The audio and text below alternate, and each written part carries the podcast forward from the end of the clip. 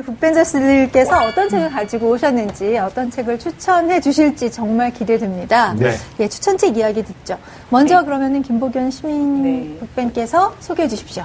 동물책이 워낙 요즘에 좋은 게 되게 네. 많이 나와서 네. 고민을 많이 하다가 심사숙고 고른 책입니다.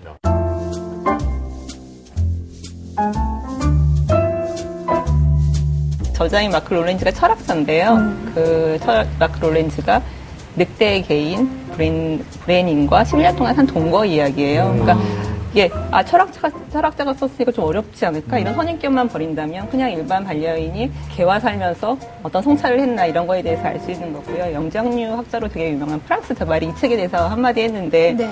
고작 개 한 마리랑 살았을 뿐인데 이런 대단한 성찰을 하다니 아. 이런 말을 하거든요. 예. 그런 내용이 담겨져 있어요. 그래서 어, 이 저자는 브레인인과 살면서 그런 걸 보는 거죠. 사람들이 동물을 대하는 법을 봐요. 대하는 태도를 보면서 동물이 이제 약자를 대변한다고 보거든요. 그래서 약자를 대하는 태도를 보면 그 사람이 어떤 사람인지 알 수 알 수 있다. 네. 이제 이런 얘기를 하는데 솔직히 말하면 철학자가 아니어도 개랑 고양이랑 살다 보면 다 똑같은 걸 느끼지 않나요? 음. 저도 떠나보낸 아이를 처음 들였을 때 그 전에는 마당에서 키웠으니까 모르다가 음. 같이 먹고 자고 막 이러면서 얘가 하나도 사람이랑 다르지 않네를 처음 느낀 거였거든요. 네. 그러고 그러고 나서 그 아이에 대해서 그렇게 느끼고 보니까 밖에는 길고양이랑 어, 보호소에서 안락사를 죽어가는 애들이 걔네들은 또 우리 반려동물이랑 뭐가 다르지라고 음. 생각이 들고 전시동물이 동물원에 가서 동물원 동물 보기가 되게 불편해지고 이런 과정을 음. 다 겪는 거기 때문에 음. 네, 딱히 어렵다고 생각하지만 않으면 동물 문제에 대한 아니면 기본적인 어떤 인식을 확장시키는 데 되게 도움이 되는 책인 것 같습니다. 음. 이 책이 좀 독특한 건 네. 강아지나 고양이가 아니라 늑대와 함께한 음. 그 세월을 기록했다는 네, 점인 네, 것 네. 같아요. 네. 이게 늑대 개라고 있거든요. 네. 그래서 이렇게 개랑 늑대랑 혼종해서 키우는 사람들이 우리는 대형견 문화가 별로 없는데 외국은 좀 있는 편인데 완전 100% 늑대는 안 되는데 음. 어떻게 하다 보니 음. 이 아이는 거의 거의 100%인 늑대를 음. 함께 살게 된 거죠. 아, 그렇죠. 그러니까 이제 이런 반려견들을 보면서 반려견에 대해서만 우리가 관심을 갖는 게 아니고 반려견과 반려묘와 인간과의 관계를 그렇죠. 함께 봐야지 네. 그 속에서 문화와 전통들이 나오는 것 같고요. 네. 그러니까 그런 면에서 철학자와 늑대라는 게 A와 B 이 둘 다를 함께 바라볼 수 있는 좀 복합적인 시선 뭐 이런 것들을 우리에게 시사하고 있는 바가 있는 것 같습니다. 그럼 이어서 허이 북벤께서 추천해 주시는 책 이야기로 넘어갈까요? 예, 제가 들고 온 책은요. 바로 이 책입니다. 무미는 채식주의자.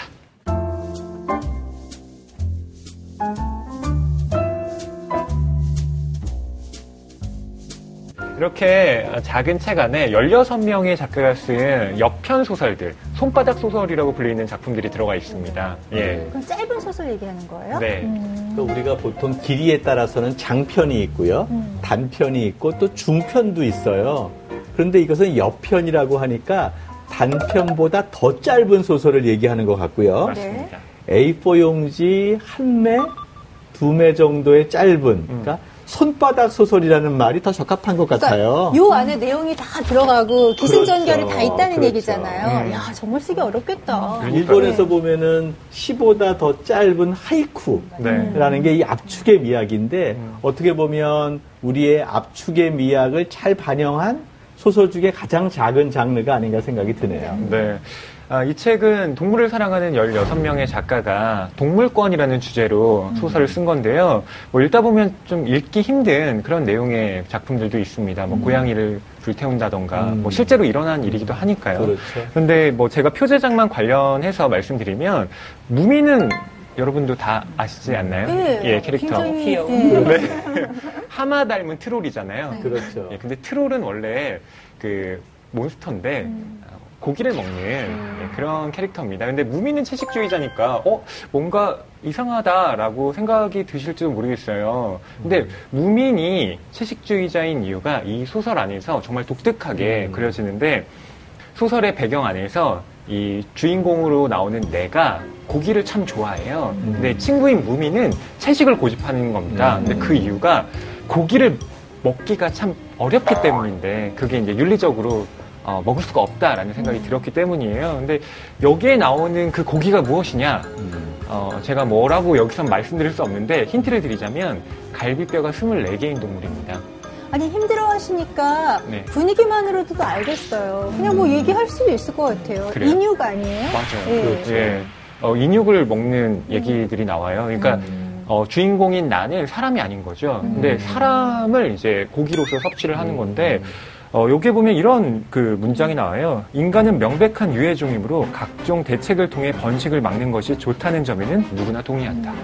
그러니까 인간의 입장을 반대로 뒤집어서 생각해 보면 이런 문장이 나올 수 있는 거예요. 그렇죠. 그리고 언제나 우리는 다른 종을 먹을 수만 있다고 생각했지 음. 우리가 다른 종의 먹이가 된다고는 생각한 적이 없잖아요. 음. 그런 점에서 이 소설은 인식의 전환을 하는데 아주 음. 큰 도움을 주고요. 또 한 가지는 과연 나와 시선을 맞추는 존재, 나와 음. 공감할 수 있는 존재를 먹는다는 것이 온당한 일인가? 음. 이런 물음을 또 제기하고 있기도 합니다. 음. 그런 점에서 이 반려동물과 관련해서 또 반려동물을 넘어선 그러니까 다른 동물들과의 관계를 설정하는데 이 책이 저는 아주 도움이 되더라고요. 음. 반려동물과 살면서 가장 크게 배우는 것 중에 하나가 타자화했던 건데 내가 그 타자가 돼보는 그런 음. 연습을 할 수 있다는 게 반려동물과 살면서 되게 좋은 새롭게 네. 배우는 거거든요. 음. 그렇기 때문에 반려동물과 살게 되고 동물 문제에 관심을 갖게 되시는 분들이 되게 자연스럽게 음. 이제 채식을 하게 되는 과정으로 음. 들어가는 것 같아요. 그러니까 아마 저 작가분들 음. 들 중에서도 이제 채식 고민하시는 분이 저런 식으로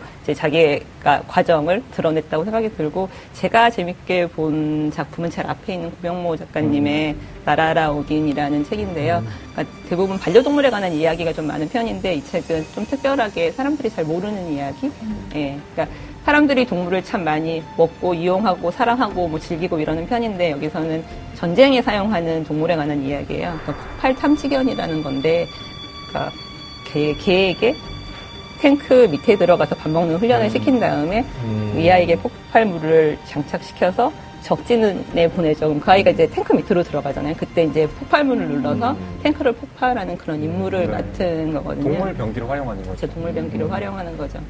아주 어느 나라에서 그런 일을 했습니까?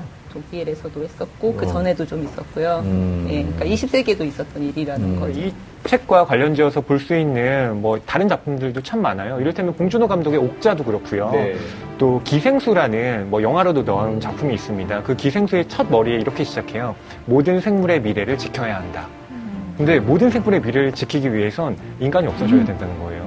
굉장히 잔혹한 결론에 도달하게 되는데 어떤 관점을 상대화시킨다는 점에서 저는 이런 책이나 영화를 좀 우리가 볼 필요가 있다고 생각합니다. 자, 이어서 복남이 누나 네, 저는 아무도 미워하지 않는 개의 죽음이라는 책을 가져왔어요. 네. 네.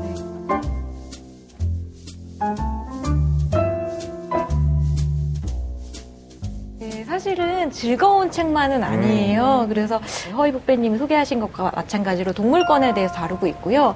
또 사실 어떤 책을 추천할까 했을 때 그런 사랑스러운 고양이, 강아지에 대한 책들도 많지만 요즘의 추세는 내가 그렇게 같이 가는 이 반려견, 반려묘에 대한 어떤 어, 동물권 이런 것들을 생각해 보는 게또 음. 많아지는 것이 좀 트렌드인 것 같아요. 네. 그래서 어, 많은 이제 동물을 사랑하는 분들이 읽고 읽어본 이 책을 제가 가져오게 되었는데요. 네. 힘든 부분이 있다고 말씀해 주셨어요. 음. 어떤 부분이 그렇게 힘든가요? 어, 이 책은 이제 르포로 쓰여졌어요. 음. 소설가 하재영 작가가 음. 직접 대한민국의 뭐 이런 번식장, 보호소, 뭐 음. 어, 경매장, 네, 음. 이런 곳들을 다 직접 가보면서 그 실태를 목도하고 그 동물을 또 지키려는 사람들과 인터뷰를 하면서 만들어진 책인데 이제 그 번식장에 딱 갔을 때 그 처참한 모습들, 막 피부병이 온갖 걸려서 정말 좁은 케이지 안에서 딱 발견됐을 때 그 모습들이 보고 있으면 사실 굉장히 마음이 아픈 책인데요. 우리가 동물병원 맨날 지나갈 때 거기에 예쁜 강아지들 네. 보고 막 이렇게 좋다고 하지만 그 뒤에 있는 이면에 있는 그 음. 산업의 어두운 측면까지 이제 모두 다루고 있는 그런 책입니다. 그래서 출간 전부터 화제가 돼서 스토리 펀팅에서 굉장히 많은 또 모금액을 모으기도 한 책이었어요. 아, 그렇군요. 음. 동물 문제에 관심 있는 작가들이 많이 생기면서 그분들이 룩보를 많이 쓰거든요. 조너런 샤프의 동물을 먹는다는 것에 대하여 뭐 이런 네. 책처럼 이런 책들이 많이 나오거든요. 그러니까 똑같이 활동가가 같은 걸 보고서 쓰더라도 작가가 쓰는 것들은 아무래도 마음, 마음에 남는 부분이 좀 있잖아요. 근데 이제 드디어 한국에도 개 산업에 관해서 전체 룩보를 쓴 거고요. 한스태 작가가 독일로 태어나서라고 이거는 개산업이지만 기본적으로 거기는 개식용 그다음에 돼지 농장과 양계장 등 우리가 먹는 동물 취재를 하고 르포를 또 쓰거든요. 그 두 작품이 작년 4월에 똑같이 나왔고 아, 이제 사람들이 예쁘고 귀엽고 사랑스러워를 떠나서 음. 이제 식탁 윤리까지 간 거죠. 음. 내, 내 앞에 있는 이거 이것들이 어떤 과정을 거쳐서 윤리적인 과정을 거쳐서 내 앞에 왔나? 내가 그걸 먹을 자격이 있다. 이렇게까지 왔기 때문에 저는 작가 두 분이 이 르포를 써줬다는 것에 대해서 되게 감사하는 음. 책이에요. 네. 반려동물이라고 할 때 아까 지금 우리 출판 트렌드처럼 뭔가 아름답고 예쁘고 음. 이런 것들만 주목받는다고 말씀하셨잖아요. 근데 아무도 미워하지 않는 개의 죽음 같은 경우는 그 이면 그러니까 음. 이 반려동물이라고 하는 것 자체가 하나의 시스템이고 시장이다라는 얘기를 음. 하고 있어요. 그런 점에서 어, 우리가 정작 보려고 하지 않, 지만 음. 실제로 존재하는 것들을 명확하게 부각하고 있기 음. 때문에 저는 이 책을 좀 볼 필요가 있다고 생각을 하고요. 또 어, 개의 죽음이라고 했을 때 이 개의 죽음이 결국 어, 인간으로 인해서 죽어가는 거거든요. 그래서 우리의 책임이 뭔가 이런 질문을 다시 한번 하게 만든다는 점에서 저는 좀 책으로 추천하고 싶었습니다. 조금 더 네, 음. 이야기를 보태자면요. 그러니까 사실 다 번식장이나 뭐 보호소나 경매장 음. 다 저는 이 책을 통해서 처음 알게 된 개념인데 음. 번식장에 있는 이제 수많은 강아지들이 굉장히 열악한 곳에서 어, 오물도 그대로 그 케이지 안에서 음. 계속 보고 거기서 이제 살, 살게 되는데요. 딱 새끼를 낳을 때만 뭐 꺼내거나 음. 네, 그리고 그러니까 거의 새끼 빼는 용도로만 음. 계속 공장처럼 이렇게 되는 거예요. 아까 우리나라는 순종 막 이런 게 굉장히 음. 중요하니까 또 작은 강아지를 좋아하잖아요. 이 작은 강아지를 만, 만들기 음. 위해서 근친교배를 시킨대요. 네. 그래서 근친교배를 세 번 정도 하게 되면 70% 정도로 강아지가 작아지게 돼서 그렇게 되는데 이 강아지들은 유전자병에 굉장히 취약한 거예요. 음. 그래서 또 키우다 보면 병에 잘 걸리게 되고 음. 그러면 또 다시 버려져서 유기견이 되고 이런 악순환이 반 반복되기도 하고요. 그런 모습을 알고 나니까 사실 우리가 강아지를 꼭 이렇게 사서 길러야 될까? 이게 강아지를 상품으로 보는 게 맞을까? 그런 다양한 질문들이 좀 음. 갖게 되더라고요. 음. 그 우리의 문화에는 그 이제 옛날 일이지만 식용의 문화도 네. 있었고 반려의 문화도 함께 있는 것 같아요. 그런데 이제 식용도 그냥 식용이 아니라 산업화되어진 식용의 문화에서 발생하는 동물권의 학대들이 존재하는 거죠. 그거는 이제 가축의 문화도 마찬가지잖아요. 소, 돼지도 마찬가지인데 똑같은 거예요. 그런데 이제는 중요한 게 반려의 문화도 산업화되고 상업화되다 보면 네. 그것의 그 생로병사의 다양한 것들을 사람들이 공유하면서 즐거움을 가져야 되는데 음. 괴로움도 공유하고 근데 너무 쇼 윈도우에 있는 이쁜 강아지의 모습만 보고 선택하다 보면 네. 사실 그 이면에 있는 여러 가지 슬픈 사연들이 사라져 버린다라는 것들을 오늘 충분히 얘기해 줬고 이제부터는 이 점을 꼭 유념해야 될 것 같아요. 자, 이렇게 해서 오늘도 저희가 어, 모두 한 네 권의 책을 주제와 관련해서 음. 추천해 드렸고 또 각자의 의견을 좀 나눠봤습니다. 김보경 시민북백께서는 오늘 저희랑 함께 하셨는데 어떠셨어요? 아, 제가 10년, 10여 년 전에 네. 이 출판사를 시작한다고 했을 때 다들 말렸거든요. 음. 특히 베테랑 출판 영업계에 계신 분한테 조언을 들어갔더니만 이렇게 말씀하셨어요. 짐승 좋아하는 사람들은 책 안 읽어 망해 이렇게 말하셨거든요. 어. 상처를 받았었는데 그러니까. 지금 이 자리에 와서 아 동물 책의 트렌드 뭐 이런 얘기를 할 수 있다는 것만으로 좀 감개무량하고요. 음. 그리고 보시는 시청자분들이 개와 고양이와 함께 살면서 그 행복감을 좀 맛보셨으면 좋겠습니다. 네. 음. 어, 책을 좋아하시는 분들 또 반려동물에 대해서 관심 있으신 분들 함께 생활하시는 분들께 좀 좋은 정보 도움이 되는 시간이었으면 하는 바람 가지면서 마무리하겠습니다. 네.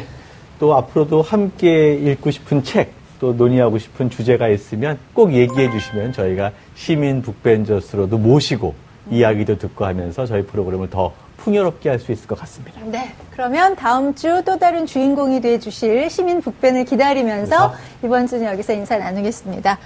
북으로 소란한 세상을 이롭게 하라. 감사합니다. 감사합니다. 이번 주 마무리합니다. 감사합니다. 네.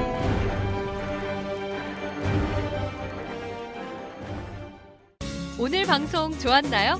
방송에 대한 응원 이렇게 표현해 주세요. 다운로드하기, 댓글 달기, 구독하기, 하트 주기. 더 좋은 방송을 위해 응원해주세요. 다운로드하기, 댓글 달기, 구독하기, 하트 주기. 기억하셨죠?